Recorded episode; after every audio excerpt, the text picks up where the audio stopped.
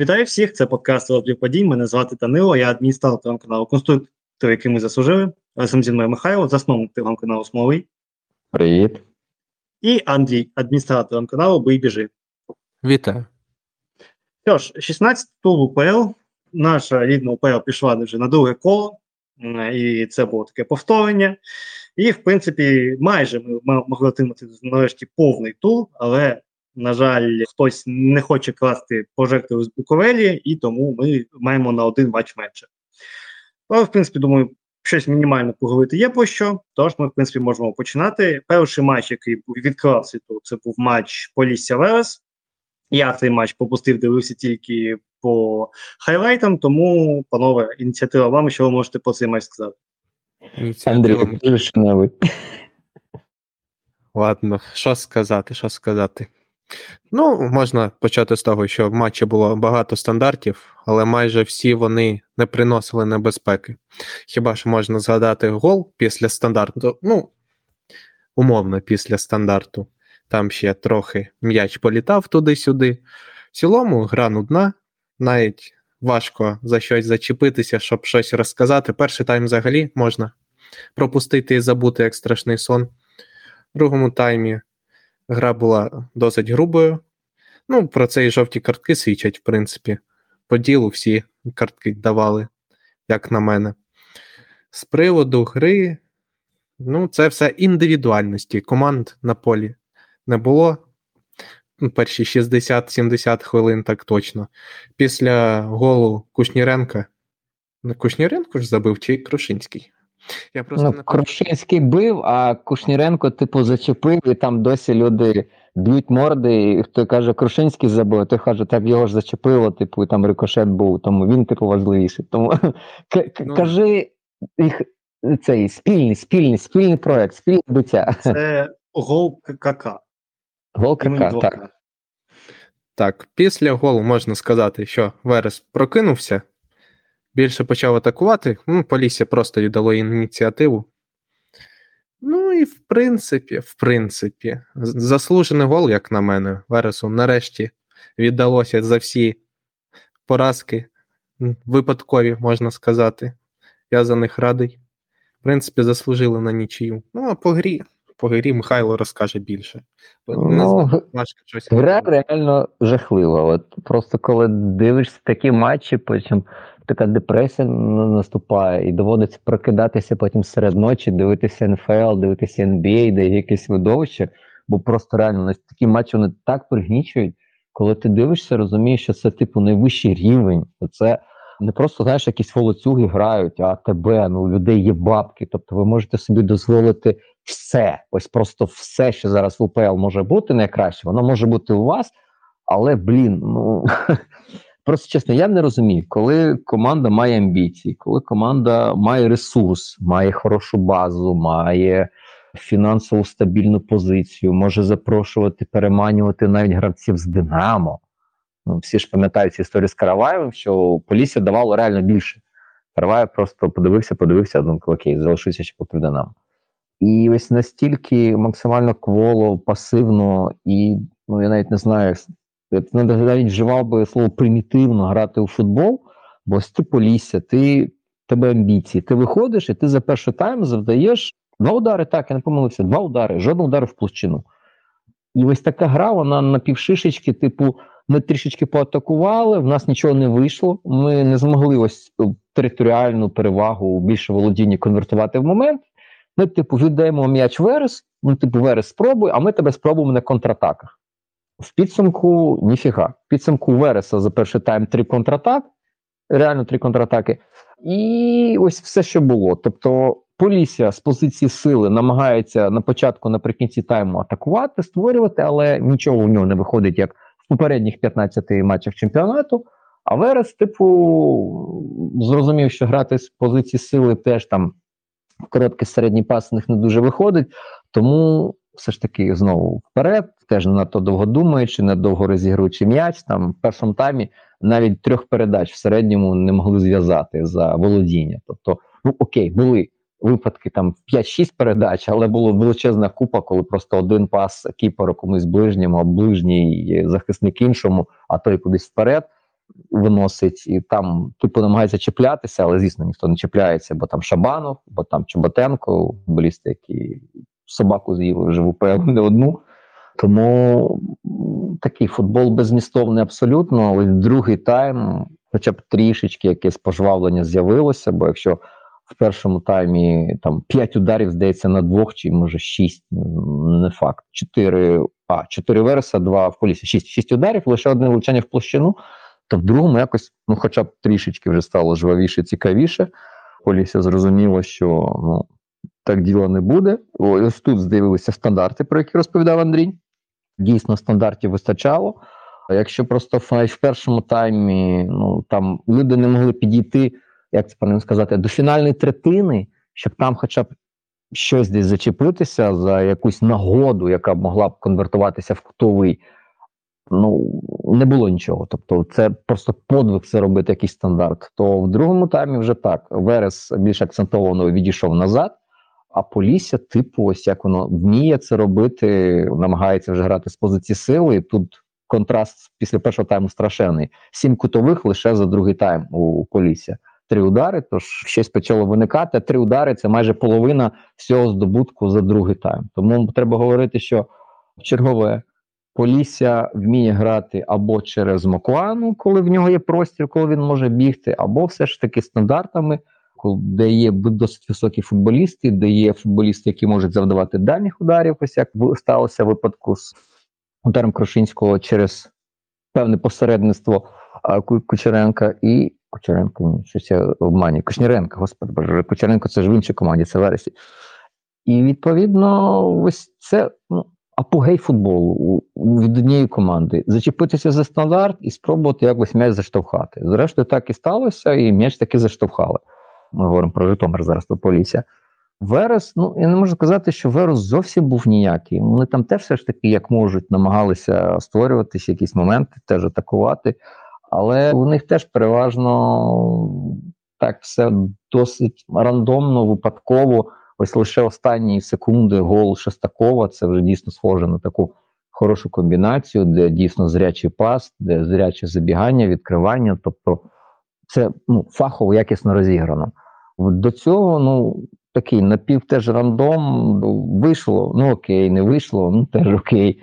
І тут, чесно... Не вийшло, спробуємо ще раз. Спробуємо ще раз, так. І от такі футболи, ну, навіть, знаєш, не можу сказати, що там прям зовсім теніс, що вони прям, знаєш, пуляли м'яч вперед за кожної нагоди, ну, але коли люди, ну, грають в футбол, але вони не можуть навіть дійти до цих 30 метрів, тому що реально людям бракує, навіть, не знаю, технічних якостей, напевно, щоб зупинити м'яч, якось розвернути атаку. Ось вони бачать, що у вас троє, ви претеся на 6, хоча на іншій половині поля переведи, там у вас буде більшість, але люди не розуміють, що це потрібно зробити, просто ломляться, намагаються битися головою об стінку.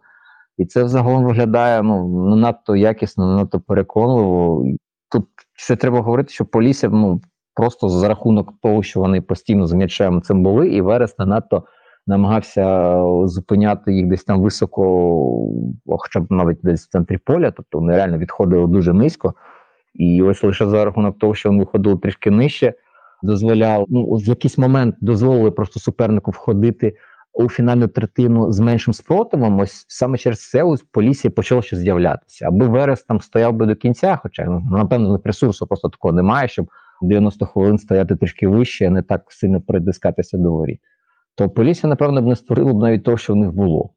Верес, ну, мені здається, певним чином навіть заслужено все-таки зрівняли рахунок, бо настільки після голу якось так видихнули, мені здається. Тобто Полісся грало до голу і думала, що ось ми забиваємо, а це було лише яка, там, 68 чи 69 хвилина. І після цього, ну, ось я пам'ятаю лише удар Будківського, акцентований такий досить непоганий момент з близької відстані. Це вже було 91-ша, здається. Тобто після голу вони от реально видихнули, фух, типу, завдання зроблено, а ну подивіться, типу, як нас чим зможе Верес якось дивувати. І, в принципі, Вересу вдалося, хоча не сказати, що там в них була велика якась кількість хороших ось реально моментів, щоб зрівняти після цього, але вони перехопили певним чином ініціативу, і ось після голу в них більше моментів, більше хороших моментів, там в Сікейрі був ще хороший епізод, десь так 75-та хвилина до 80-ї. Тобто, в принципі, вони могли зачепитися ще й раніше за нічию, але мене, чесно, ось дуже сильно вразила саме ця легкість, з якою Полісся ось дійсно видихнуло. Це мені ось нагадало саме матч Полісся з Динамо, коли ось кияни забили гол, а потім було вилучення, і ось мені здається, після вилучення кияни, фух, ну все, зараз буде легко, типу, зараз буде кінець. І потім Полісся два голи кинуло киянам і дрюкнуло. Ось мені здається, от дуже схожий епізод. Ось забиває Крушинський, на ньому все ж записали. І ось після цього, фух, типу, завдання виконано, типу, ми все зробили, і таке певне якесь послаблення, перш за все, на психологічному рівні. Тобто зник ось цей тиск, навантаження на психіку, і вони пістрічки розслабилися. Верес, навпаки, увімкнувся, видали ось, напевно, ці 15 хвилин, можливо, найкращі 15 хвилин за останній час, вони дійсно намагалися щось створити, при тому, що наче, ну, і Полісся мало дотягнути вже на класі, як там, якщо вони так видихають, то ми зараз на класі. Але ось коли ти видихаєш і на класі, ти повинен починати краще, якісніше контролювати м'яч. Полісся цього не почало робити. Тобто якісь там утримання м'яча десь в центрі поля, просто контроль заради контролю, просто вбивати час. Вони цим не займалися. Вони дійсно махнули рукою, забили, що Верес такий нікчемний, нічого не зможе, і ось за це поплатилися. Тому вітання одним і дизреспект іншим, бо ну, з таким підходом хіба Динамо можна обігрувати, ну не більше. Мені взагалі здається, що головне питання – це яким чином під час голу Велеса Жуліо Сезар знаходиться там, де він знаходився. От, чесно кажучи, коли побачив у матчі, що Жуліо Сезар віддав асист на Шестакова, я подумав, що там якийсь був кутовий, і Сезар скинув головою на Шестакова. Потім дивлюся матч, а там Сезар якимось чином на позиції другого форварда виявився і віддав ту передачу. Тобто це, мені здається, головне питання взагалі, що він там робив. Це Гатті стайл. Як переможний гол Монька забив. Це не Гатті стайл, це А. Хоча ні, це ж матч відбувся пізніше, це навпаки. Це треба говорити, що Максимов надивився на Верес, і потім пізніше ми просто ще поговоримо, під кінець матчу з Ворсклою перевів Срапія в атаку. Ось це ще звідси. Тобто це певний тренд вже. Один в одного дивляться, копіюють, і у деяких це працює. Треба ще сказати, що ми тільки що обговорили матч 3-ї та 14-ї команди УПЛ. Щоб це як, не забувати. Це як минулого разу ми обговорювали Кривбас Минай. Матч 1-ї і 16-ї команди. Тому, знаєте, взагалі мені здається, що поняття числа – це просто числа, скажімо так. А нічого з футболом вони, на жаль, спільного не мають в нашій ситуації. В українській лізі, да, так точно. Так. Навіть з футболом, а з якістю футболу. Тобто навіть команда, яка не демонструє чогось видатного, вона в цій УПЛ може займати високі місця, ось як Динамо 6-те місце, хоча хіба Динамо демонструє видатний футбол, ні, але 6-те місце. Після цього завтраченому ще має шанс вийти на другу позицію за Шахтарем. І це Динамо, яке просто займалося чемпіонством з наступання на граблі. Та й теж Дніпро 1, яке абсолютно провалило початок. І вони там на останньому місці, що чи передостанньому. А прийшов Максимов, бац-бац, і вже, другі. Тому це абсолютно не цього, нерелевантно, я так вважаю. Нерепрезентативно, так. Напевно, можна закінчувати. Нічия 1-1, Полісся має 1,29 XG, Верес має 0,79 XG, Полісся має 31 бал, посідає 3-ю позицію, а Верес має 12 балів і посідає 14-ту позицію. Наступний матч ще цікавіший, який я теж не подивився, мене поберегло мене в цьому турі. От, я подивився тільки нарізки, Колос, Оболонь 0-0. Все, що я можу сказати по тому, що я побачив, такі мої загальні враження, що все-таки Колос був куди ближчий до голу, ніж Оболонь. Оболонь, чесно кажучи, взагалі не пам'ятаю у них якогось такого акцентованого моменту. Максимум це там пристрілки від Краснопіла з доволі дальньої дистанції.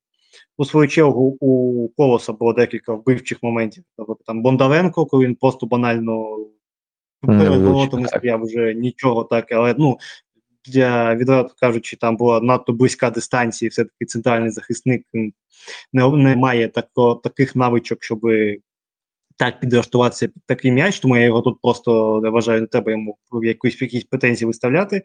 Але, ну, наприклад, я подивився, Бондаренко малює у цьому матчі 1,36 XG. Тобто людина створила більше половини XG всього Колоса. Тобто, це ще один з Бондаря з минулого туру. Так. Тобто, але, знову ж таки, чисто з цього вони мали б хоча б один гол заштовхати, але Оболонь вистояла. Кичак, я так розумію, остаточно оформився як перший номер Оболоні, і Оболонь у нас повторює повний шлях чорномовця, який перебрав трьох голкіперів, але чорномовець це ще швидше зробив. І в кінці зробив основним третього, тому ще один у цій компанії.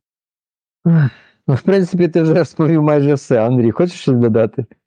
Не хочу. Так само, як я не хотів дивитися цей матч, так зараз я не хочу нічого додати. Ну, я тоді скажу про легендарний виступ у Болоні, бо з 11 їх ударів 10 були за меж штрафного. І це мене, чесно, трішечки бентежить, бо, ну, як це пояснити?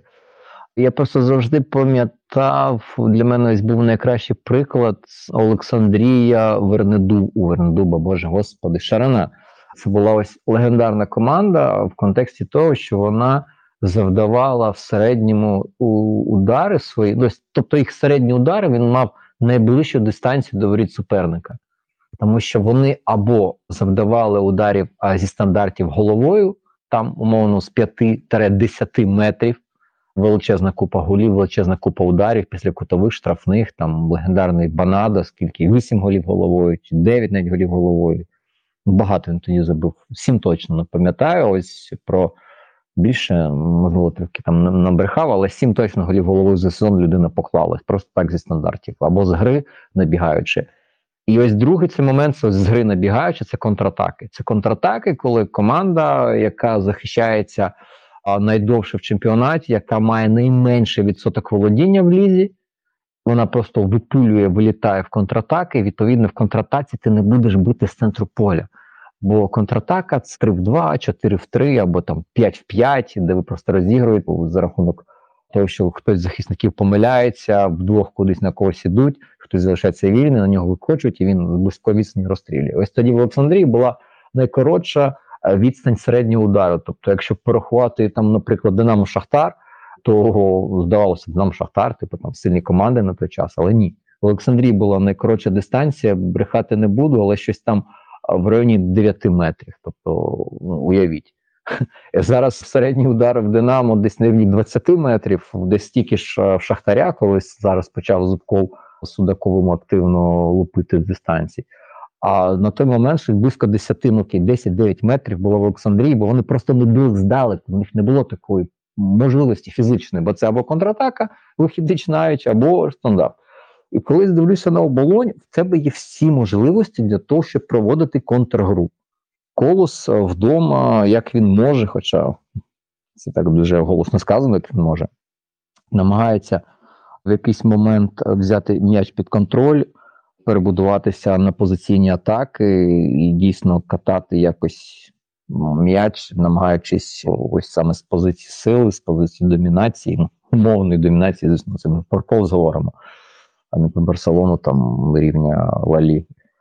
І треба з'являється простір, це вже про Оболонь, можливість для контргри, але фіга ніякої контргри немає, і це дійсно дуже сильно якось засмучує, бо я розумію, наприклад, коли в Шахтаря або в Динамо, або в Дніпра 1 виникають проблеми в позиційному нападі, ось я їх розумію, бо вони наче типу мають грати першим номером, суперник відходить назад, і їм потрібно атакувати. Але суперник виникає простір, і вони на контргрі можуть якісь аргументи знайти. Ось Оболонь в контргрі жодних аргументів Колосу не пред'явила зовсім. Тобто дальні спроби, там якісь дуже дальні спроби, такі удари, знаєте, як колись вони Динамо забили з центру поля, хто там забив? Електрик, здається, тоді забив чи ні, не пам'ятаю точно. Потім вони Руху забили. Да, потім он в кубку Суханов. Потім хто забив? Теж Суханов забив Руху з центру поля, коли Лудвій потім на декілька ігор присів. І десь їм це так сподобалося, що вони, ну, вирішили, камон, давай будемо спробувати. І Я зараз просто цифру подивився, зараз перевірив, і я не повірив трішечки, але зараз подивився ще раз, і 28,4 метри. Ну, це 11 метрів – це пенальті, це додайте ще 11 метрів, 22 метри. І бляха ще зробіть 4 кроки. Ось це середня дистанція удару. Тобто, так, були декілька спроб там з рівня, з позначки десь там метрів 22-23, але бляха, були за 30 метрів спроби. І як це трактувати? Ну, є в американському футболі оці філголи, коли, ну, не знаю, хто знає, не знає, коли ти не можеш занести тачдаун, в тебе залишається там останній даун, і ти вибираєш або пробувати, і відповідно, якщо ти не можеш набрати свої необхідні ярди, ти просто віддаєш м'яч супернику, він починає атакувати, або ти пробиваєш філд-гол. Якщо ти влучаєш, отримуєш 3 очки, і, типу, ну, не 6 за тачдаун, але потім можна там догнатися ще додатковим ударом 7, але хоча б щось. Ну, не знаю, можливо, Оболонь теж НФЛ, як я передивилася, і в них якась там така манічка з'явилася, давайте будемо лупити, але це занадто багато. Ви повинні, футболісти, розуміти, що можна влупити, і це не проблема, це потрібно робити. Ось бачите, Ледвій пропускає, Бущин пропускає з центру поля, хто там ще з центру поля останній щось пропускав, Шахтар пропускає, гравець Руху забив теж з центру поля. Ну, це така типова штука, регулярно трапляється в УПЛ. Але ж не всі, ось, знаєте, всі яйця в один кошик. Ну, ось ці інколи летальні удари, це говорить про те, що люди не можуть доготувати атаку. Вони не можуть ще зробити одну банальну передачу, навіть додаткову, щоб якось наблизити м'яч до воріт. І це дуже страшна проблема, бо у нас таких команд, ну, вже вистачає. Вже в Динамо навіть є проблеми з тим, щоб зайти в штрафний майданчик. Хоча Динамо там, воно грає наче з позиції сили, їм складніше, коли суперник захищається великим числом. Тут же тупо Колос першим номером намагається там атакувати, залучає футболістів.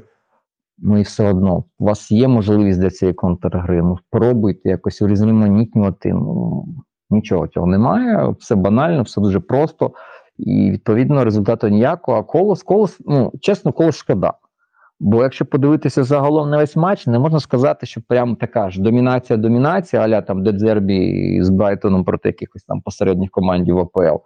Але свій гол вони мали вистраждати його зі стандартів, бо величезна купа штрафних, там штук 5, напевно, купа кутових 11, ось там Бондаренко мав забивати, там був непоганий момент в Болба там наприкінці. От чесно, шкода, бо Колос, не можу сказати, що провів видатний матч, що він був супер там якісний, якийсь мега крутий, що просто дивився і там насолоду якусь отримував. Ні, там теж інколи були такі моменти, коли кров з очей йшла. Але загалом вони, ну, заслуговували перемогти.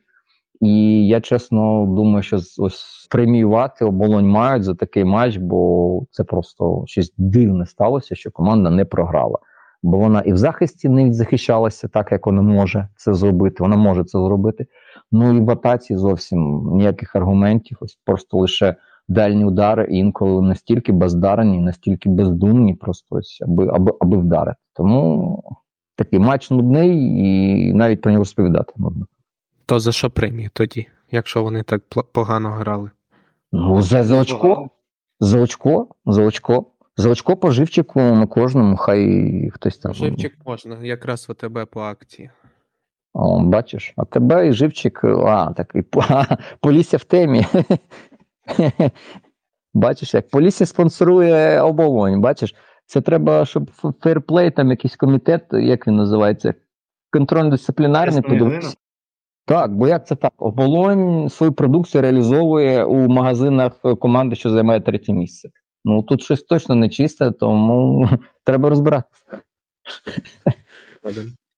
Дійсно. Що ж, сподіваємося, епіцентр ніколи не вийде в УПЛ, тому що Андрія теж доведеться прибирати з передачі, що для збереження чесної гри. Що ж, матч закінчився з рахунком 0-0. Колос має 2,44 XG, з яких 1,32 це Бондаренко. Оболонь має 0,37 XG. Що ж, в принципі, одного Бондаренка більше XG, ніж у Полісся і у Вереса. Ну, от, по окремості, звісно, що. Ну, так. Або як у 4 оболонів. 4 оболоні створили стільки ж, скільки один Бондаренко. Тому Колос має 21 бал і посідає 8-му позицію, а Оболонь має 14 балів і посідає 12-ту позицію. Що ж, наступний матч – матч Кривбас-Олександрія, матч, в якому було більше, ніж 2 голи, в принципі, трошки пожвавіше цей матч виглядав. Але, ну, що можна сказати, що Олександрія забила, можна сказати, трохи такий, ну, Олександрія забила щось в стилі Полісся, якщо чесно. Ось я думав зараз перебити тебе, нагадати, але ти молодець. Ось дуже схоже, от максимально прямо. От, тому, в принципі, от такий, але я б сказав, що тут, напевно, ще більше удачі, ніж в матчі у Полісся. Хоча, трошки, там був рикошет, але тут, ну, Шулянський прямо от з кута укласти так ідеально, тобто от, дуже хороший удар, дуже якісний від Шулянського. В принципі, після цього, так, щоб згадати, що Олександрія хоча б щось створила, да і там до цього я не пам'ятаю, що від них щось таке було грандіозне. Ну, там був після стандарту, ти не пам'ятаю, хто головою м'яч підрізав, може навіть хтось із чужих, тобто там типу автоку, там в перечку влучив десь декілька хвилин до голу. Це все, що я пам'ятаю реально. Ось це і гол Шулянського. Ну, тобто, це де-факто багато про що говорить, що вони все-таки так трошки менше своє, знову ж таки, це Олександрія Ротань, давайте трошки стандарти для них трошки занизимо. Що, знову ж таки, цікаво, вони зараз тільки що, ну, декілька годин тому заявили, що вони повертають до клубу Дениса Костишина. Подивимося, що це буде виглядати і по чию душу він прийде. Тобто, так розумієш, таки на нього заговорить як не гравця основи. І що не помиляюся, він правий, так? Вінгер. Він бігав на обох флангах, тому, в принципі, там ще треба дивитися по чию душу, бо у них позиція була закрита. Але тепер після історії з Микитишиним, можливо, позиція знову вакантна. Тому, от, знову таки, це таке питання, але нехай. Кривбас, в принципі, створював більше моментів. Можна відмітити, дійсно, Бізіману. Ізімана доволі багато чого створював, окрім голу. Боявся його ім'я сказати. Ізімані. Я кажу Ізімані і все. Ізімані. Я згадую, як Галін стояв радісний, типу, добрий день, сьогодні зі мною джихад. Я такий, а можна, будь ласка, не треба, щоб з вами сьогодні був джихад. От, тому... Так, ну, що сказати, таке ім'я у людини, що поробить. Ну, але просто окей, Бізімана, Джихад Бізімана. Дуже багато мустолив, я б сказав, що це був гравець матчу. От. Але Олександрія якось все-таки трималася, не допускала прямо очевидних моментів проти себе. Але, знову ж таки, гол по, мені здається, тут теж треба виставляти претензії Єлмакову, тому що, мені здається, удар був настільки, щоб після того, як ти його відбив, він влетів в ворота, причому у тебе за спиною. Чесно кажучи, я не дуже розумію, яким чином так можна повідбити. От мені здається, що Євмаков вирішив, що Олександрія теж довго не отварила кіпелів, він всього лиш другий, тому хто там? Віктор Довгий. От, тому може Віктору теж треба чекати на свій шанс, тому що мені здається, що перший гол на совісті Євмакова. Другий гол Бізімани, в принципі, Кривбас спіймав кураж, він пішов добивати і, в принципі, добив. Я б сказав, що Олександрія банально нічого не створила, а Кривбас все-таки теж набив XG як Колос, тому, в принципі, я б сказав, що це така перемога заслужена. І, знову ж таки, ми повертаємося до того, що казали про Олександрію. Ну, дивись, всі моменти, основні моменти, які з'явилися, пішли, полетіли на ворота Олександрії, вони з'явилися після 70-ї хвилини. Якщо дивитися ось там на першу годину гри, то ну, дуже несправедливо говорити, що в перші 60 хвилин там Кривбас був краще, або Олександрія була краще. Бо це така гра дуже типова для УПЛ рівня, не знаю, Колос Оболонь, про яку ми вже говорили, коли, типу, в людей є м'яч, але якихось хороших якісних моментів немає. Ось за перші 60 хвилин Кривбас настріляв 13 ударів. Тобто перша година гри – 13 ударів. Але жодного влучання в площину. Жодного. Більше половини ударів, 7 – це дальні спроби. І це, ну, багато про що говорить, що коли потрібно дійсно, ось, ну, не знаю, це швидким голом важко назвати, але коли суперник забиває першим, і при тому Кривбасу доводиться відіграватися, не дуже часто в цьому сезоні виникають з цим проблеми. Лише ось коли ось Олександрія зовсім вже притислася до власних воріт, сіла, ось прям забилася. А це вже нагадує ось кейс Полісся Вересу, коли Полісся теж якийсь момент після того, як забило, думав, все окей, ми там вже перемогли, сядемо в захист, вистоїмо. То тут дуже схожа історія. І навіть замінився в перерві, коли зняли Шулянського, випустили Білошевського. Ну, думаю, знову на Шулянський перед очима був вже Ротаня, і йому не сподобалося, як він там десь не перебудувався під час якоїсь атаки десь в захисті, або десь щось зробив неправильно з точки зору Ротаня. І це, типу, виховна знову заміна, щоб продемонструвати, що він, типу, десь там помилився, якось на шлях істини навернути знову, випускає Білошевська, але потім подивився і зрозумів, що все-таки, напевне, якийсь розрахунок на цьому був. Тобто є рахунок 1-0, випускаємо опорника, перебудовуємося, ставимо собі за мету, типу, вистояти. І відносно деякий час це було схоже на от, щось продумане. Тобто люди реально захищаються і вони розуміють, що вони роблять. Але ось потім десь після 60-ї хвилини, починаючи з 70-ї, ну, мені вже Олександрія зовсім не подобалося, те, як вони захищалися, це майже прохідний двір. Так, вони перестали встигати, і тут теж, ну, наче в перерві зробили додаткову заміну, людину, яка може захищатися, допомагати захищатися, але порядку не додалося, навпаки, навіть стало гірше. І, напевно, найприкріший для мене факт, я просто до кінця можу зрозуміти, хоча я пам'ятаю, там було декілька високих повернень м'яча, і саме після втрат на власній половині, там десь в перших 40 метрах, Кривбас організовував контратаки, але зараз подивився на цифру, і в мене трішечки навіть волосся дрібки стало, бо Олександрія, вона після того, як забила, вона грала переважно другим номером. Лише під кінець там, типу, вже спробувало щось, і то навіть до 45% дотягнули. При цьому команда, яка грає в низькому блоці, яка захищається, і вона пропускає 8 контратак.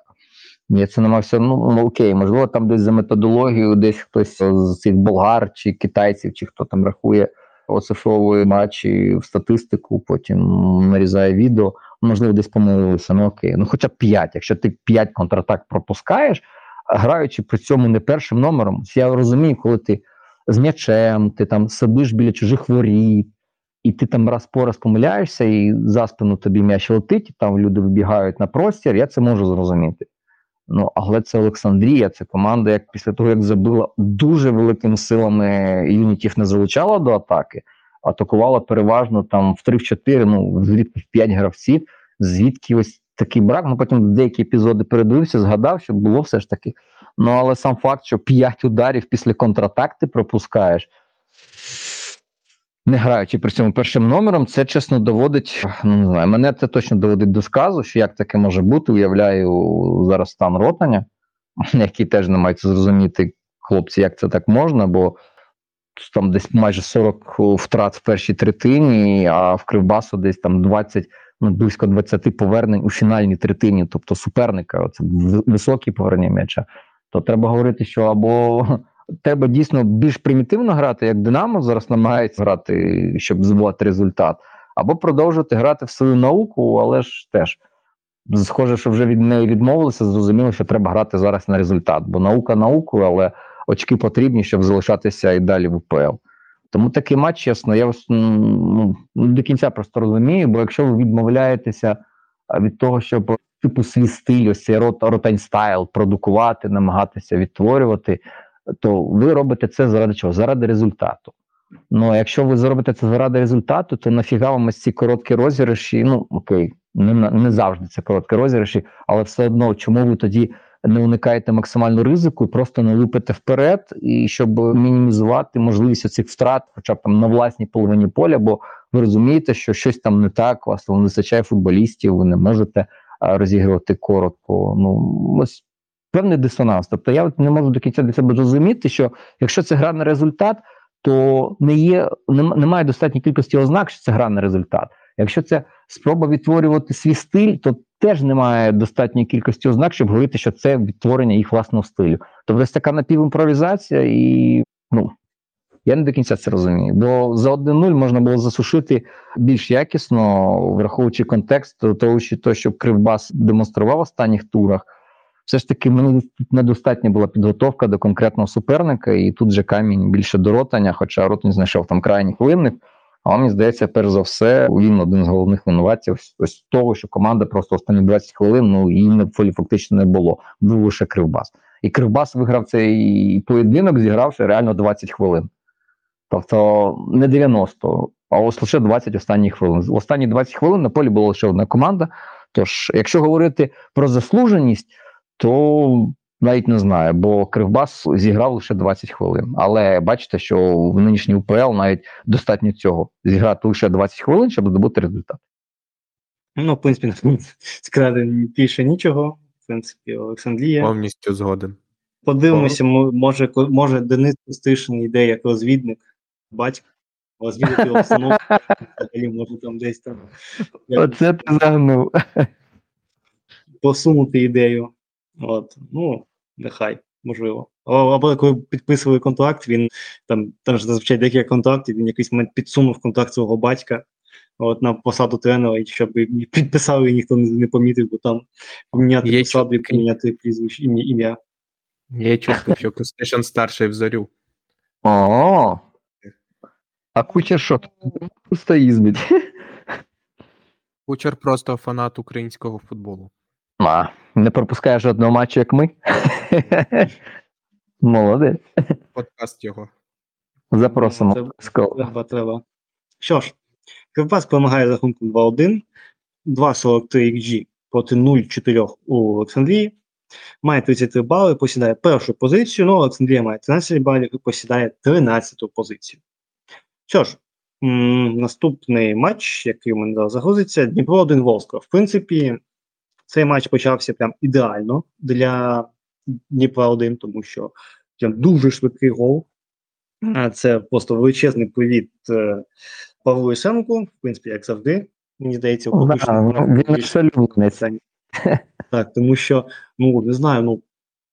який сенс тобі вибігати там з воріт, коли, Лєтнєв там майже вже забігає до кінця поля. Тобто, або він там починає якісь там фінти робити, але тоді його накривають, або він буде робити постріл. В обох випадках тобі треба залишатися на місці. Але це такий, свіпер-кіпер для дурненьких. Знаєте, він бачить, я побіжу за м'ячем. А навіщо? Навіть якщо я побіг, подивись ти куди, де твої ворота, подивись назад. А ви не бачили, до речі, на вихідних Бундесліги другої чи першої, вже не пам'ятаю, матч Гамбурга, там де кіпер. Здається так, де кіпер переплюнув Ісенка, найгірший білдап, напевне, в світі можливий, пам'ятаєте, був паблік, який це, мені здається, вони мають знову відкритися, запостити ось той гол, щоб Ісенка вичеркнув з історії. Бо він поки не достойний потрапити в історію, він ще не привіз те, що привіз кіпер Гамбурга, який власні ворота просто розстріляв після передачі від центрального захисника, саме ось у фазі білдапу. Але знову ж таки так, це, треба юнити в моменті голу передачу Піхальонка, як зазвичай просто геніальна передача. Точно на ногу.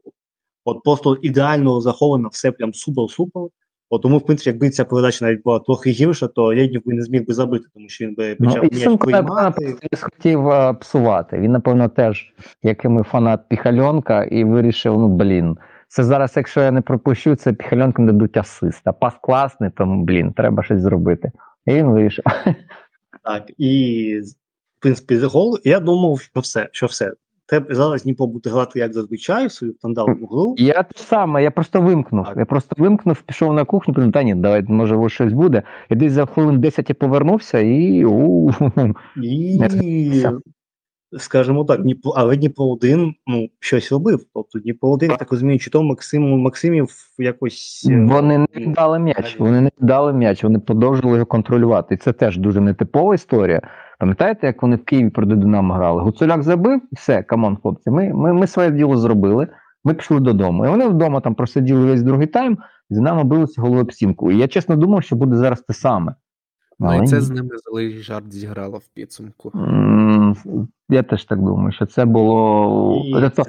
Є, що працює, варто продовжувати. Ось вони, мені здається, самі себе надурили. Питання, от, що грати як Динамо і заробляти бали, чи грати красиво, як Шахтар, і набирати один бал, як ми обхвалювали в минулому процесі. Тому що дійсно, якби Дніпро пішов у свій класичний, у футбол-менеджері ми це називаємо тероризмом, тому такі терористичні тактики, от це, в принципі, якби вони пішли туди, я думаю, що Ворскла б нічого не змогла зробити. Але, але з іншого боку, я вважаю, треба віддати належне Максимову, що він, очевидно, хоче, щоб його команда все-таки пропагувала трошки більш проактивний стиль гри.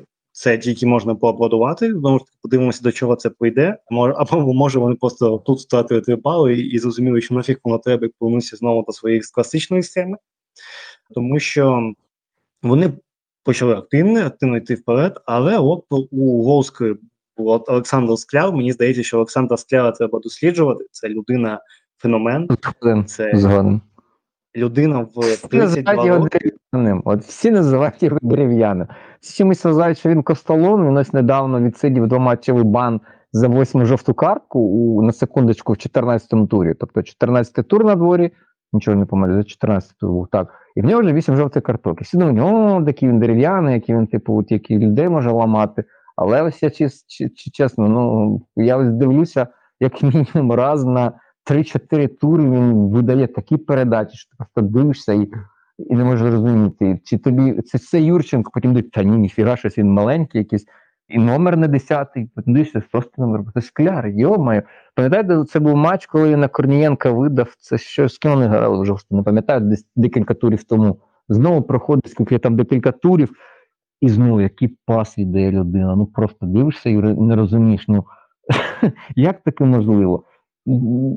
І може людина, виявляється, не лише людей ламати, а ось такі передачі віддавати. Ось я просто не можу пригадати іншого такого.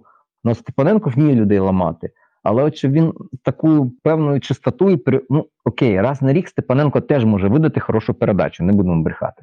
Але от щоб кожні 3 тури ось такі передачі виконувати, я просто не знаю нікого іншого, хто б ось так і людей ламає, і таку красу створює. Ось для мене це футболіст, про якого дійсно варто буде згадувати навіть після закінчення кар'єри ще з років 10, бо він такий досить унікальний персонаж для нашого чемпіонату. Тому що є така людина, Сольшер був вбивцею з обличчям дитини, а це у нас не знаю. Дитина з обличчям вбивці чи якось так, не знаю. Вбивця з сакетою. Так, щось таке, тому що дійсно... унікальна, мені здається, людина. Тобто, і шикарну передачу віддав, знову ж таки, не таку шикарну, як Піхальонок, але дуже круто розрізав оборону. Дивись. Піхальонок, ми знаємо, що він вміє це робити, що він там майстер. А ось коли ми говоримо про Скляра, ніхто в першу чергу, коли ми говоримо про футболіста Скляра за профайлом, ми ніколи не згадуємо його як якогось видатного плеймейкера. Тому що такі передачі, це фактично те ж саме, що для Піхальонка ось та перша, на Лєднєва. Бо просто ніхто не думає, що Скляр може віддавати ось такі передачі, а він віддає їх. Як це ніхто не думає? Ми ж думаємо. Головне, що ми думаємо. Нас мало, просто мало хто дивиться багато матчів Ворскли. Зазвичай всі дивляться лише оглядами.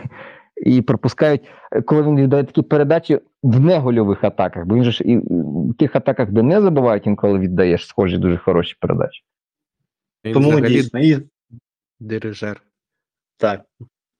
Після цього доволі швидко забувається другий м'яч від Філіпа Родрігеса, і все. Ситуація повністю змінилася, що тепер Дніпру треба битися проти своєї тіні у вигляді Ворскли.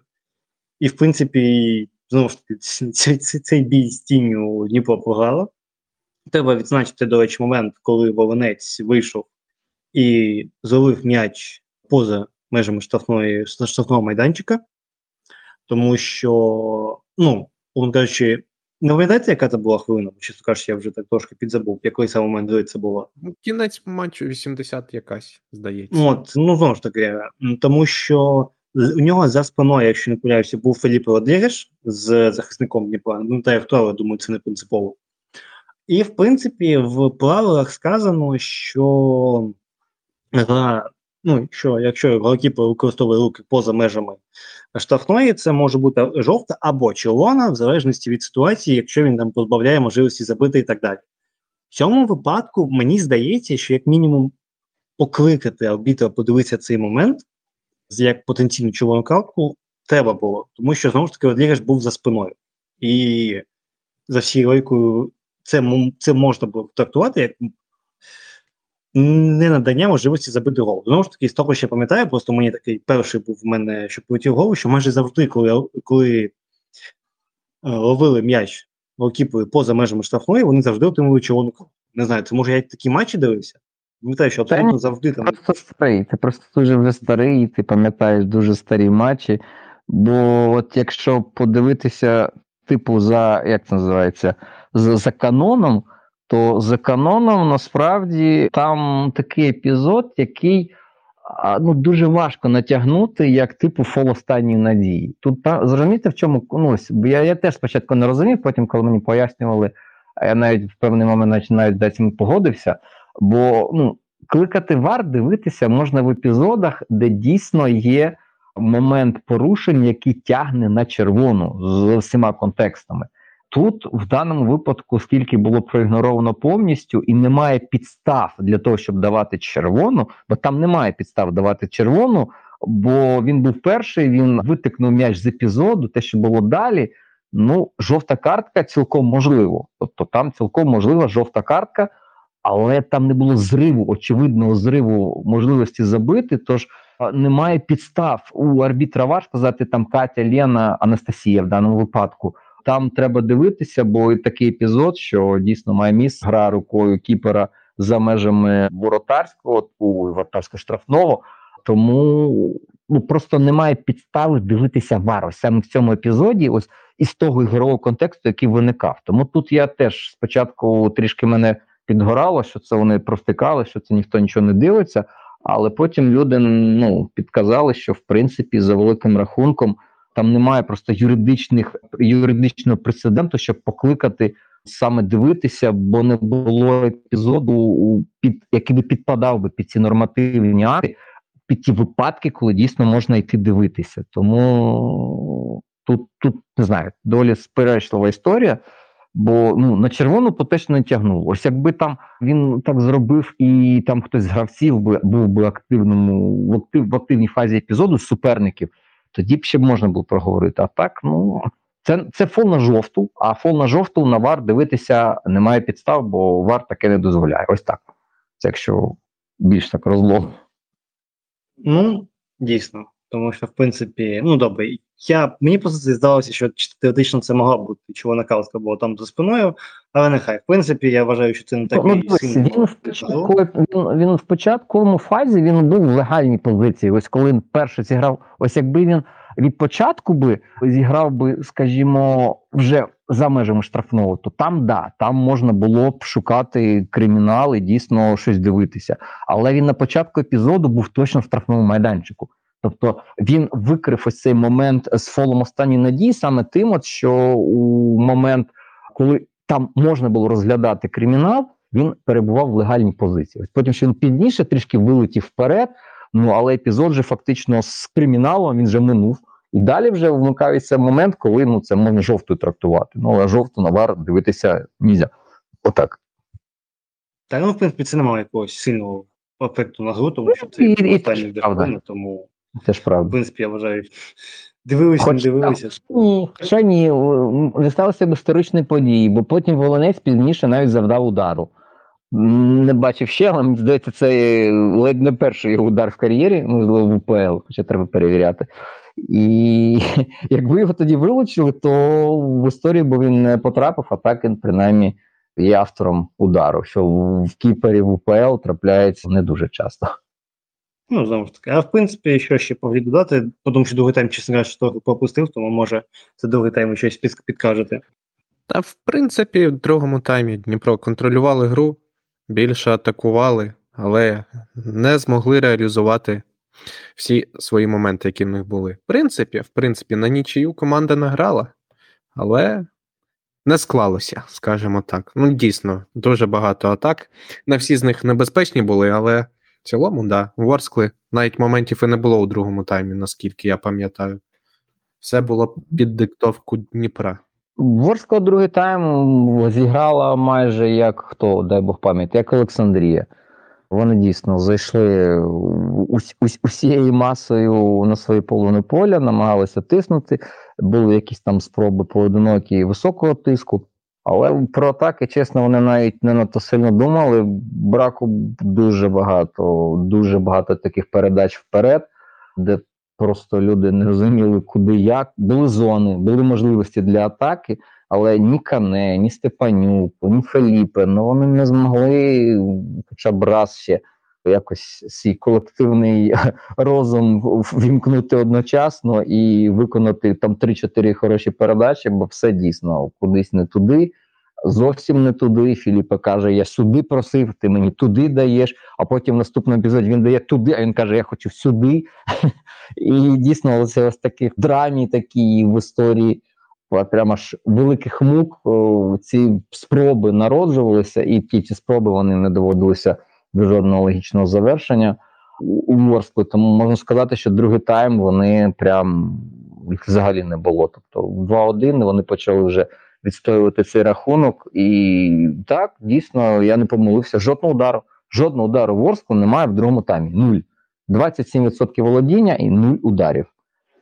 Ну, якщо подивитися, то 67% точності передач, і все стає зрозуміло, бо 59% точності передач вперед. Тобто один пас туди, один пас сюди, але коли треба віддати вперед, ну, 60 – це дуже низько. А в свою чергу Дніпро 1 почав виконувати понад 6 передач за середнє володіння, за середнє тримання м'яча в другому таймі, тобто це вже дуже пристойна цифра. Для такої команди, як Дніпро, то взагалі, мені здається, там космічна цифра. Хоча, наприклад, в попередньому поєдинку з Чорноморцем вже після вилучення у них там 8 було. Тобто це ще не межа, але одна справа 8 передач за тримання, коли суперник там -1. Тут коли в повних складах, тим паче Ворскла, тим паче команда, яка один з лідерів чемпіонату за інтенсивністю єдиноборств, які не просто захищаються, а стоять мертвим там якимось каменем десь у власному штрафному, а ще й рухаються, ще намагаються тиснути. Тому не можна сказати, що моментів не було. Ну, це буде брехня, там є Бабенко, пам'ятаєте удар Бабенко хороший такий, дуже прикольний, десь в районі, навіть не знаю, яка там вже була хвилина, це десь 60-та хвилина, коли там в кут летіло, так дуже смачно приклався за меж штрафного. У Салюка було декілька епізодів, щоб завдати цього хорошого удару, але він не міг ніяк влучити, відтворити те, що він зробив в матчі з Шахтарем чи в матчі проти Динамо. Тому і все досить закономірно, як мені здається, бо коли ти маєш ось, ну, просто гола математика, ось вони мають 72% володіння в другому таймі, але лише 14 дотиків штрафного. Тобто є володіння, а ось конвертувати це в те, щоб зайти в штрафний, там якусь комбінацію розіграти, Ворскла не дала. Тобто говоримо про хороший якісний захист від Ворскли, хоча якби один гол, ви вже розказали, якби один гол там десь якось залетів би, не можна сказати, щоб це було б несправедливо. Бо не можна говорити, що Дніпро був настільки зовсім вже бездарним, але мені, чесно, вони сильно нагадали ось період роботи Кучера. Так само, коли потрібно було з позиції сили грати, розігрувати якісь хороші комбінації, є наче все, є там тривалість володіння, є непогані передачі проміжні, але ось коли команда заходить до фінальної третини, там виникає повний брак ідей, і єдина людина, яка здатна продукувати ось ці ідеї, це Піхальонок. І якщо ти Піхальонка в якийсь момент закриваєш, то команда задихається. Ось другий тайм з 10 глибоких передач, ось цей 10-метровий радіус, 4 виконав Піхальонок. Тобто, якби навіть ще активніше, ще якісніше зіграли проти Піхальонка, то, мені здається, і половини того, що виникло в Дніпра 1, не було. Тому тут певне недопрацювання від Кривбасу. Кривбасу, господи, Ворску, що вже всіх згадували. Тому тут одне з двох. Або хтось, в даному випадку Дніпро-1, має розуміти, що потрібно якось рухатись далі, і ось лише недостатньо просто вміння яке в них є, забивати гол, а потім відходити назад, чи розвивати далі позиційний напад якимось чином, але тоді це може ось виливатися в такі матчі, коли ти залишаєш для Ворскли певний простір, і вона може цим скористатися. Тож тут теж таки на певному різдоріжжі, наче була криза в Дніпра-1, криза минула, ми тепер говоримо про Дніпро-1 як про контендера на найвищі місця, але те саме, що ми говорили раніше про Кривбас чи про Полісся. А якщо ти контендер на щось дійсно високе, на перші там 2 місця, ти маєш краще грати з позиції сили, маєш краще грати першим номером, ти маєш створювати більше. Якщо ось ми говоримо, що Дніпро-1 створив достатньо, але вони не забили. Тому наскільки справедливо говорити, що вони створили достатньо. Створити достатньо – це коли ти забиваєш, і в тебе там ще 5-6 моментів, окрім того, що ти забив. Якщо ти не забиваєш, значить тобі цього не вистачає, ти маєш створювати ще більше. Чи є в ресурсі цієї команди створювати ще більше? Здається, відповідь очевидна, так само, як немає такого ресурсу в Кривбасу чи Полісся. Тобто ми прийшли до того, що, щоб відповідати статусу першої, другої команди, потрібно мати більш різноманітний плейбук. Тобто не лише в тебе є план А, в тебе має бути план Б, С, Д, потім там ще якісь альтернативи. Зараз у всіх команд, Шахтар, окей, поки винесемо за дужки, але якщо брати що Кривбас, що Дніпро-1, що Полісся, що Рух, що Динамо, є обмеження. Тобто є певні ігрові сценарії, де вони можуть показати свої сильні сторони, і існує величезна купа сценаріїв, де вони не можуть показати свого максимуму. Тобто бувають такі матчі, коли ти повинен доставати те, чого в тобі немає, і ось цей матч показав, чого немає в Дніпрі-1. Так. Може, в принципі, по цьому матчі, дійсно, що можу сказати, що те, що сказав, місцями прям кучером, так, знаєте, виднілися. Запахло кучером, запахло сильно, сильно запахло. А він на матчі був чи не доїхав? Ні, він поїхав на Закарпаття. Він у СПА був, він у Чанах, він був у Чанах, їв да пив, напевно, щось смачне і... Йому було не до цього. Тим паче, як Береза його обізвав, харківський якось він його так не дуже добрим словом назвав, тому, напевне, в нього абонементу немає на стадіон, щоб зайти. Що ж, Дніпро-1 програє з рахунком 1-2, має 1,48 XG, а Ворскла має 0,75 XG. Має 33 бали Дніпро-1 і ділить першу позицію з Кривбасом, а Ворскла має 22 бали і ділить шосту позицію з Динамо.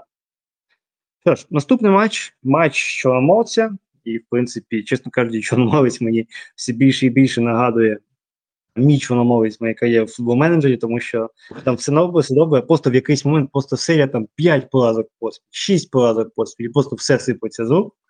Тут, в принципі, те саме відбувається, тому що це вже 4-та поразка Чорноморця поспіль. На цей раз хоча б без червоної картки, але це, в принципі, думаю...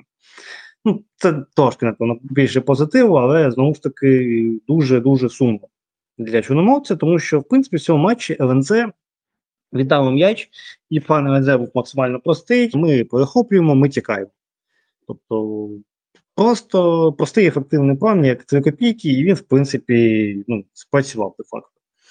Салюк вивіз гол, доволі так...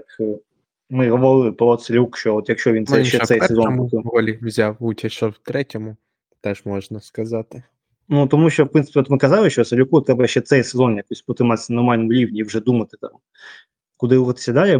Мені здається, чи або йому щось зілка в голову вдала, або не знаю що, але дуже і дуже нестабільний сезон від Володимира. Тобто він там в якийсь момент навіть присів трохи на банку, коли після червоної картки. Що ви подумав не над життям. Тому, в принципі, може там Гучик в основу вийде чи так, тому що дійсно, скажімо так, є питання. І Хобленко забив, що з'явився перший гол за РНЗ. Що не помиляєшся. Судячи з його реакції, це, напевно, був перший гол. І взагалі це був перший гол за дуже-дуже серйозний проміжок часу, тому, в принципі, для нього це дуже важлива психологічна штука. Після цього Чорноморець так вирішив піддавити. І, знову ж таки, гол, який вийшов, він де-факто вийшов випадковим. Тобто там цялася штовханина після подачі, там мільйон рикошетів, і в кінці кінців Штогін виявився людину, яка була в правильному місці і вткнула той м'яч. Виконав Інзагі. Так. То абсолютно нічого видатного від нього не вийшло. І після цього Чорноморець так кинувся відігруватися, тому що очевидно, що після цього всього ти хочеться перемагати. А, в принципі, заміни спрацювали, тобто вийшов свіжий неумець, вийшов Прядун, тобто люди, які можуть втекти, люди, які можуть використовувати простіл. І знову, гол Наумця, чесно кажучи, такого виконання я давно не бачив. Тобто, він, як це пояснив, тобто, Валакута ж там взагалі не поверхнувся у бік м'яча. Тобто, він в інший кут навіть повернувся. Тобто, настільки, чесно кажучи, взагалі не очікував удару в цей момент. Тобто, я думав, що, як Валакута, в принципі, всі, я вдалося, що буде пас. Так. Тобто, або це був пас, або я вже, знаєте, я вже очима, за звичкою дивився, як він навмисно буде далі зміщуватися у правий фланг і бити. Тобто, така більш-менш класична історія для вінгерів. А те, що зробив він, це, чесно кажучи, настільки нетипово. Тому, дійсно кажучи, вау, скажімо так, це такий гол. В принципі, повністю розвів всіх, обманув всіх, скажімо так. І знову ж таки, Чорноморець знову падає морально, знову розсипається, і знову треба відмічати, що пізні заміни, тобто перша заміна, яка відбулася, це була 72-га хвилина, Бойчук замість Іяди, а друга це на 90-й Хадіда замість Васильєва. Нема ж нікого. На лавці 5 людей, там 2 каліки, плюс діти, і ось реально, той футбол, який вони грають, він потребує палива, він потребує від людей зусиль, він потребує від людей вкладатися, а тут постійні... Ось зараз Авагімян випав, наприклад, через червону картку в минулому турі. Тож Авагімян не було, він би міг вийти, там, додати трішки драйву в якийсь момент, а тут нічого немає. Це просто для порівняння, в ЛНЗ 10 глибоких передач у цей 23-й радіус, із них 6 виконали Наумець з Прядуном по 3. Тобто, ось, коли потрібно пожвавити гру, потрібно зробити її більш гострою, атакувальною, виходить Наумець, виходить Прядун, і створюють вдвох більше хороших цих якісних розрізних, інколи не розрізних, або передач назад, але ось щось, в радіусі біля воріт, в ЛНЗ є аргументи. В Чорноморцю немає таких футболістів, які можуть вийти на заміну і ось додати. Тому так і виходить, що весь матч Чорноморець грає, не весь матч, а більша частина матчу Чорноморець грає першим номером з позиції сили, але має 14 дотиків у штрафному ЛНЗ. А ЛНЗ грає, другим номером на спробах швидких атак і має 22 дотики у штрафному одеситів, тобто плюс 8. А про що говорить? Що одні неякісно використовують володіння, інші, навпаки, розуміють, як використовувати цей простір. Тому тут, як говориться, коса на камінь, і Чорноморець зараз, дійсно, мені там з психологією більше проблеми, ніж з фізикою, хоча лавка, лавка – це теж фактор, бо цей матч продемонстрував, що в одних є лавка, в інших немає лавки.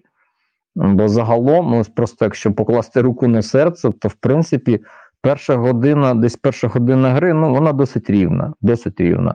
Не можна говорити, що хтось там в перші 60 хвилин виглядав там супер переконливо, і здавалося, що хтось прямо дивишся, і оці точно заслуговують перемогу, чи там ці заслуговують перемогу. Доволі рівна гра, досить така, без таких яскравих моментів, очевидних моментів, не було якихось там, виходів віч навіч, прям таких очевидних, що бери, забивай, не хочу.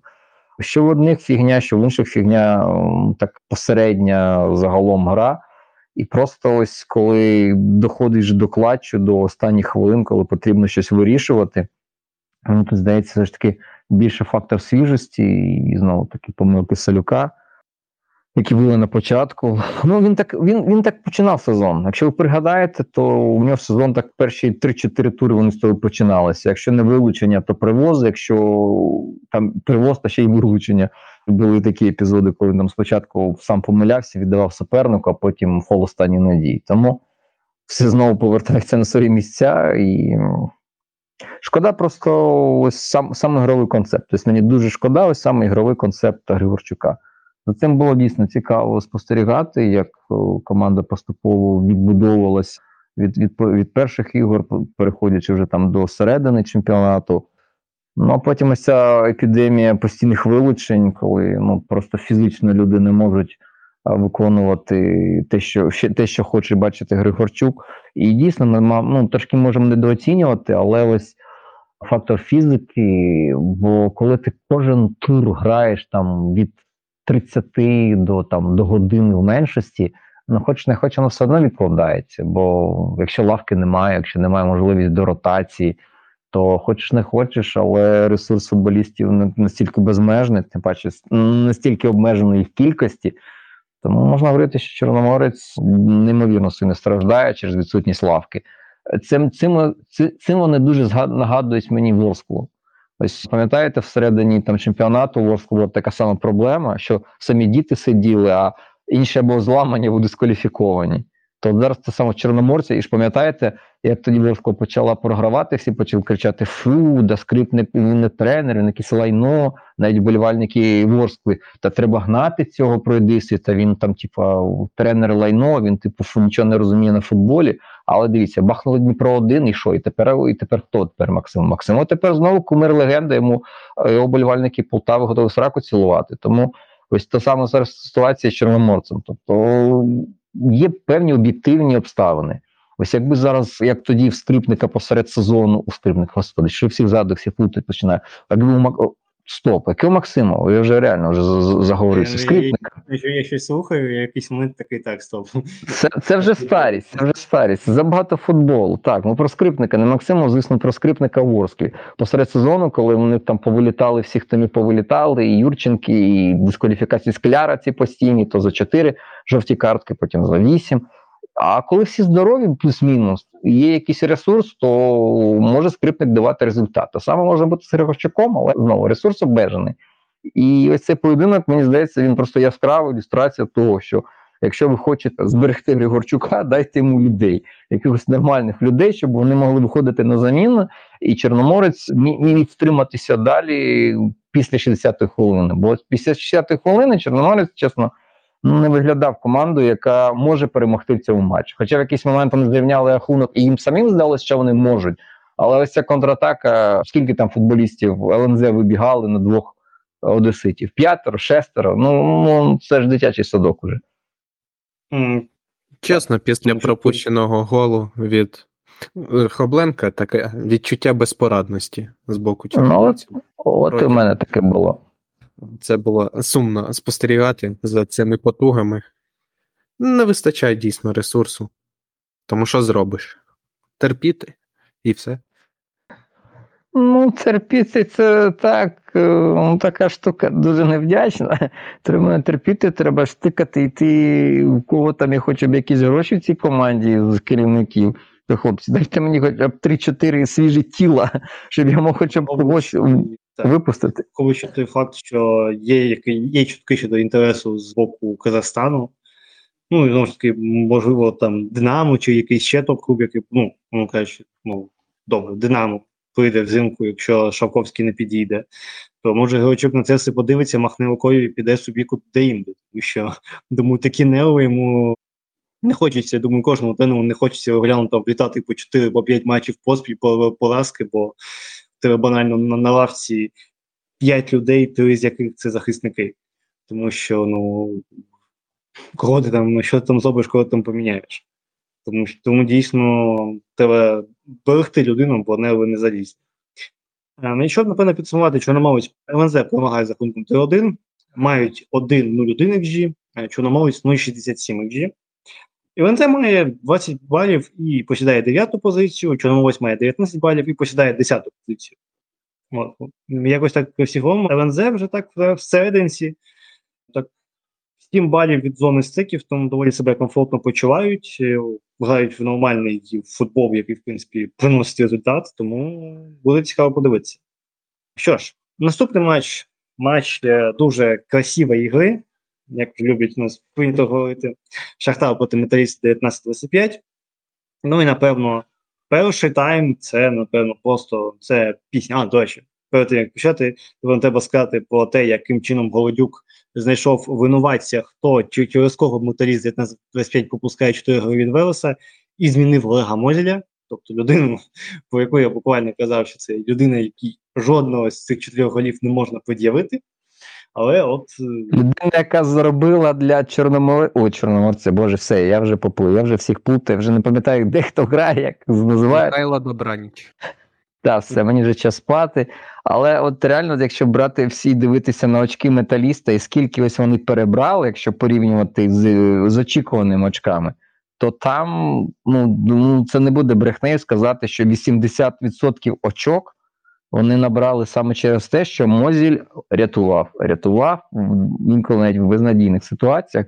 І тепер за першої ж нагоди, коли можна доколупатися до кіпера, ви його саджаєте на банку, це лише Олег Голодюк міг до такого додуматися, бо я не знаю, що як можна не поважати людину після того, що вона для вас зробила, якщо просто порахувати кількість попереджених голів за ці 2 сезони, то людина, яка врятувала вас від 10 голів, але, знову-таки, 10 очікуваних голів, ми розуміємо, що там є ж удари з XG десь по шотам в районі 0,3-0,4, тобто для хороших футболістів це рахуй, від 20 голів, від 30 голів,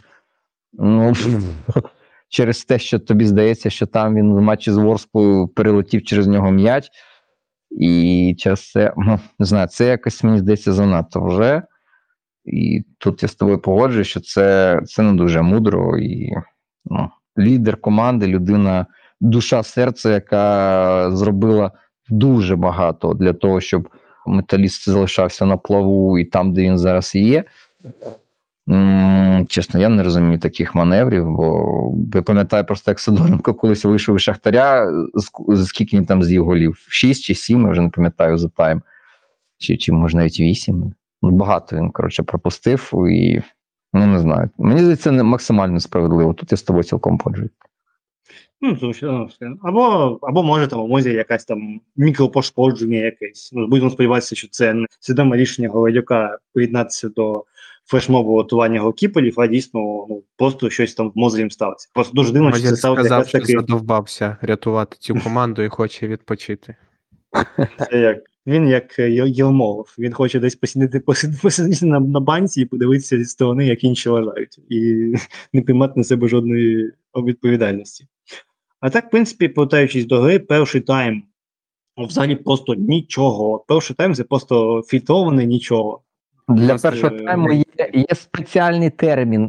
Він звучить як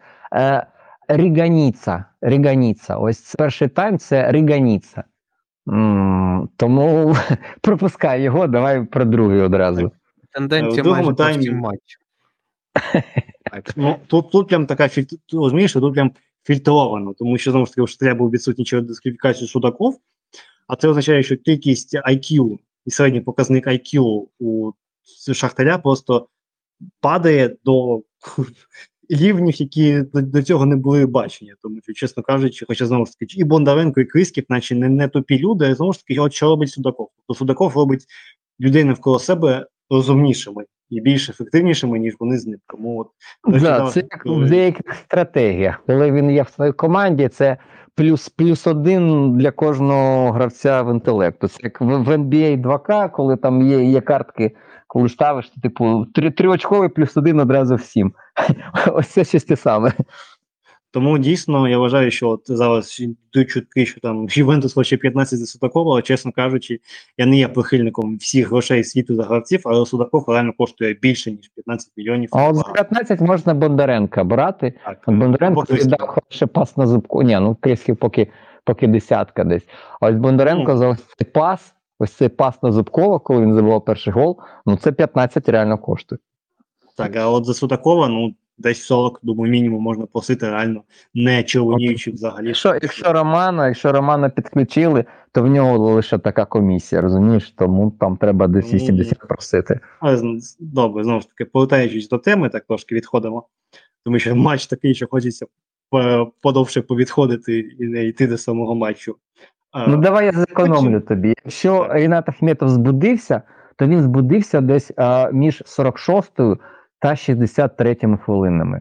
Ось цей період Шахтар дійсно грав хороший, яскравий, як це називається, красивий футбол. Ось ці 15-20 хвилин це було просто от лах. Навіть мені сподобалося. Тому, мені здається, пану Ахметову тим паче сподобалося. Потім вже якось так поступово все йшло так, як зазвичай. Але ось 15 хвилин Шахтар дав, що він може. Він може грати в красивий футбол. Напевно, в перерві був дзвінок з Лондона чи з України. І сказали, що, чуваки, я ж вас дивлюся, некрасиво, давайте красиво, бо зараз всіх позвільняю знову. Ну, так, тому що мені здається, що Шахтар – це та команда, яка заводиться з пенделя, скільки ми вже бачили матчів, що от вони виходили з одягальні ще, наприклад, можна грати матч проти Антверпена, так, Антверпена, коли там просто перший тайм не було взагалі команди на полі, виходять і просто їдуть катком. Тому дійсно можна сказати про це. Гол, як сказав вже Михайло, просто суперпередача від Бондаренка, але, на жаль, на нього чомусь не записало асист, я не пам'ятаю, щось там, напевно, сталося, я вже так не пам'ятаю, що саме було після прийому. Здається, багато було рухів, хоча, знову таки, це не показник, але Вайскаут інколи може прибрати асист через те, що футболіст дуже довго потім обробляє м'яч, тобто це не зручна передача, а там якийсь рух. Але я не пам'ятаю рикошет, тому просто був рикошет, але я його не пам'ятаю. Тому, дійсно... Ти пам'ятаєш рикошет? І не пам'ятаю. Мені здається, там просто Зубков забагато. Ну, може, там він прийняв, він там почав дриблінг, хоча, знову ж таки, є ж ці гольові, які зараховуються, що там людина просто в центрі поля пхнула м'яч, і там пішов, там, як це є, найкращий асист Бускетса в історії на Мессі, він просто віддав йому біля центрального кола, і Мессі там пішов всіх обігувати. Тому, тому ж таки, нехай. Може просто в мантрі в когось був Бондаренко і вирішили так пожалтувати людину, забрали у людини скільки. 1 бал, 2 бали. Ні, 1 бал. Я передивився, щойно на Вайскауті жодного дотику футболістів Металіста 19-25 не було, тому це ганьба. Це ганьба, це зрада, бо це асист, це хороша зряча передача, розрізна передача. І це ганьба. Це ганьба, треба писати в саппорт, хай хоча б вони домалюють йому асист. Ну, тому що дійсно це навіть не смішно. От, тому, в принципі, після цього... Чому? Так, мені смішно. У мого суперника в мантрі Бондаренко. Мені смішно. Так от цей, хто та людина, яка полізла. Сірий сигнал. Полізла в офіс до індусів Вайскаута і таєм втиху вночі все йому вичерпнув асист. Зрозуміло, що нехай. Після цього ще там трошки пішло, після цього так пішла, так знову ж таки повернулися до стану першого тайму, катанина, потім був пенальті, чесно кажучи, мені здається, це абсолютно, це такий смішний був пенальті, тому що наскільки, от казали, от аргумент був, що там на Мудрику немає пенальті, бо він шукав там контакту. Тим, хто це каже, будь ласка, покажіть оцей пенальті. Тому що, добре, нехай треба сказати, що дійсно чоловік, ця ось дія, коли він ногу ще додатково підняв і ще трошки її подовжив. Це ось, коли він вставляє ногу, і потім він ще робить рух, він ще її подовжує. Але той факт, що, мені здається, Крисків, ось він просто от чілкнув ногу чоловіка і просто скрався, ніби його там вбили.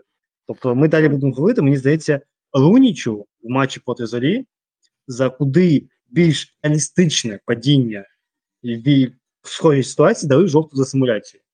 Тому, чесно кажучи, нехай, можливо, дуже формальні приводи ставити пенальті були, чоловік у цього ногу додатково виставив, мені здається, абсолютно незрозуміло, тому що якщо ти настільки виставляєш ногу, ну що ти вже зробив? Ти вже чисто технічно, ти просто ставиш шлагбаум людей, шлагбаум Крисків, що він в нього вмазався. Ну, очевидно, що Крисків вмазався, напевно, Крисків дуже сильно хотів забити, що він зробив з пенальті, і, в принципі, після цього гра була закінчена, що 25-ті забили за 12, як там було додаткового часу, ну, за 13 хвилин, 14 хвилин забили 2 голи Шахтарю, цього не сталося, але, як факт, пенальті дуже смішне.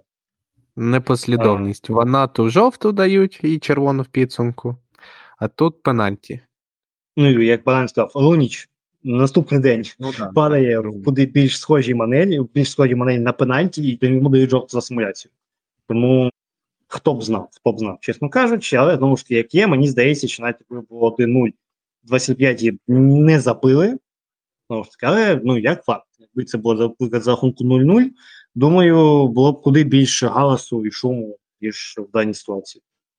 В принципі, напевно, щоб додати, крім цього, напевно, немає. В принципі, числа, давай так гарно скажуть самі за себе. Шахтар переміг з рахунком 2-0, посів маючи XG 3,8. Але, чесно кажучи, звідки там набігли 3,8? Ну, 0,76 це пенальті. Ну так, добре, з гри 3,04. Дивись, Бондаренко удар 0,4. Удар Матвієнка 0,26, удар Зубкова гольовий 0,40, ще один удар Матвієнка 0,41. Я вже подивився, що Матвієнка 0,75 XG, у Бондаренка 0,7 XG. І ще був момент у Назарини наприкінці на 0,27. Тому якщо рахувати бікченс моменти, то їх 1, 2, 3, 4, 5. Ну, 5 бікченс моментів, це нормальний Шахтар. Так. Завжди, якщо ти такий би Шахтар, оце було б всім щастя, і пан Ахметов був би задоволений, і вболівальники Шахтаря були б задоволені.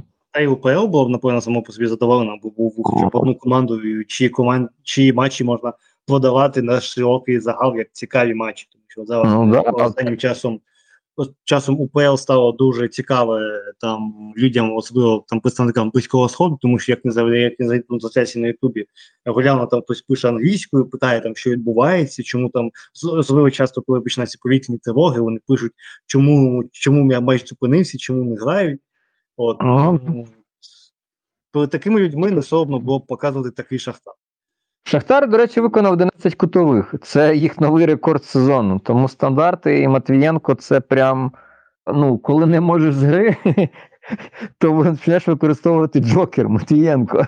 Матвієнко – це новий козир Шахтаря, який в збірні, до речі, працює. Так що ми дарма оце на Матвієнка наговорюємо. Матвієнко, бляха, легендою стане скоро. Стоп, він же збірна, боже, це він лізь чемпіонів забув, бачите, все. Про останній матч можу говорити. Я вже аут, все, мамба аут, я вже спати, а ви останній матч без мене. Так, тому, в принципі, я вже всі числа показники назвав. Шахтар має 28 балів і посідає 4-ту позицію, Матвій з 19-5 має 15 балів і посідає 11-ту позицію. І останній матч, який був зіграний, ну, почався 10 годин тому, тому навіть XG показника ще немає, тому, в принципі, можемо тільки сказати, що він, скоріше все, десь на рівні Полісся Верес, напевно, або навіть нижче. Щось в мене є таке враження. От, матч Зоря Рух 0-0, тому що, ну, 0-0 і на цьому можна вже... В принципі, я би, напевно, якось так вже і закінчував все, що так, те, що я сказав, це ось жовта Руніча за падіння. Ну, ти вже про Руніча говорив, тому все, можемо слайпати. Ну, падіння і, ну, добре, давайте, що ще там можна придумати, блях. Ну, чесно, от реально матч, який от, як Михайло казав, просто матч дивишся. Класниця влучив, було, наче, я так скрізь сон пам'ятаю, що було щось таке. Тому, ну, знову таки, чого чекати від Зорі? Мені здається, це 0-0, це більше питання до Руху, ніж до Зорі, тому що Зоря тут вже у Зорі скоро буде четвертий тренер, ну, третій головний тренер, четверта людина, яка виконує функції тренера за сезон, а ще 24-го року немає. Тому в такому просто балдаку хоча б щось робити, мені здається, абсолютно є нонсенсом. А ще ви хочете факт, що зараз такий дует Болтович і, боже, забуваю, як людину звати, вибачте. Коваль. От. А мені здається, що коментатор його Коваль називав, або мені здається. Коваль. Ну, мабуть, наголоси мають право на життя, тому може він і Коваль. Тому абсолютно матч якийсь блідий. Це, знову ж таки, питання того, що Рух іноді тримає м'яч в ногах, а що робити з тим м'ячем, ну, не знаю. Та ще одно, щодо моментів там Карабін, мені здається, в тому ж епізоді, коли Руніч падав, мав непоганий момент забити, але не влучив по м'ячу. Тому це ось ще один момент, який можна пригадати, це ще було в першому таймі, от, коли там 33 хвилина потримав Груніч, жовто, от на той же 33 хвилині був цей момент. А так, крім цього, ну, вийшов Олег Федол, я не пам'ятаю, щоб людина до цього грала в основі руха, тому це ще один дебютант. Або, може він в кубку грав проти Олександрії, я просто матч не дивився. А, чекайте. А, він грав вже. А, він асисти віддавав, він асист проти Шахтаря віддав. От, нічого собі. Добре, не дебютант, прошу вибачення, просто я на нього раніше такої уваги не звертав. От, третій матч у нього. Вже старожил. Так, тому в умовах руха це майже старожил. Тому будемо сподіватися, що скаути, кого б там не приїжджали, Базеля, Лаціо, кого там ще кажуть, вони цей матч дивилися тільки в контексті Слюбика, а не в контексті, наприклад, гравців атаки, тому що і тоді, може, у них там трохи профайли позвертаються. Але, знову ж таки, 0-0, мені здається, що Зоря хоча б якісь бали набирає, чесно, по грі, я просто не знаю, що сказати, чесно. Матч подивився, закрив YouTube і все. Матч в мене так пішов далі повз мене. Наче його й не було. Так, тобто, хоча, знову ж таки, може зіграло в той факт, що команди грали о 13-й годині в понеділок, мені здається, коли матч ставлять на такий час, такий день, це автоматично натяк, що може не треба той матч дивитися. Це натяк, так. Так, тому, дійсно, буквально нічого не знаю, що сказати про цей матч. Може, у вас щось є? Ні, я за всіх поплутаю, тому я не буду все. З мене я все. Це був максимально лаконічний огляд саме цього, тому можемо ще раз посміятися з Минаю, який за весь цей час не зміг вкласти. Якщо були в Буковелі, ви, напевно, бачили, скільки там тих прожекторів, там, коли сонце заходить, ви просто не бачите, що воно зайшло, бо прожектори закривають просто все небо. Я думаю, що там Ширяку відправити там банду своїх не циркалки через кобол ганяти, а вкласти три прожектори. Ніхто в Буковелі того не помітить, а матчі можна проводити взагалі спокійно, без питань, і щоб не було таких от ситуацій. Тому так. Що ж, напевно, можна закінчувати, приходити до акомодації на наступний тур. Наступний тур це плюс третій тур. 4 дні будуть грати. 4 дні, як весілля десь на кордоні з Румунією. Тому, дійсно, що можна подивитися, я зараз дивлюся, а знову... Полісся Дніпро 1, це треба дивитися. Так, це дивитися всім. Батьківщини АТБ. Я б глянув ще Шахтар Верес, думаю. Ти збаченець. А на що? Я вболіваю за Верес в тому матчі. Бідний Верес, як там Верес? В такому випадку. Що тебе з таким збудженим робити, якщо матч такий о 17:00? Точно не думаємо. Бо треба щось дотягнути потім до вечора, а ти раніше призбудешся. Крім цього, дійсно кажуть, знову, знаєте, мені здається, що найцікавіші все-таки палець друга частина кола, і зараз ми йдемо на цей другий оберт кола, коли матчі якісь не дуже, чесно кажучи. Чесно, не дуже. От я дивлюся, що окрім Полісся Дніпро-1, і оку нема за що зачепитись. Хіба от Ворскла-Рух. Там ще може хтось за щось зачепиться. Але решта, Чорноморець проти Колоса. Колос зараз хороший захист, Чорноморець поганий захист. Ще з Чорноморець в атаці не дуже. Кривбас Зоря, Металіст 25, Олександрія, Динамо Оболонь, не знаю. Якщо ми тримаємося теорії, що Динамо мімікрує, то в цьому матчі динамівці теж будуть грати на новий айфон, тому може щось буде. Але знову ж таки треба розуміти, що Динамо буде грати через 4 дні. Ні, Оболонь гратиме вже на iPad, напевно, чи на Mac. По iPhone вже всі купили, тому треба щось нова якась мотивація. І знову ж таки, треба казати, що матчі, які граються 11 числа, це Динамо-Металіст 19-25 Олександрія, це будуть матчі, які будуть грати команди, у яких у Металіста було 3 матчі за 8 днів. Динамо буде 2 матчі і 1 виїзд в Ужгород, який, в принципі, думаю, навіть не в Ужгород, в Минай, який, в принципі, думаю, за кількістю навантажень можна порівняти до футбольного матчу.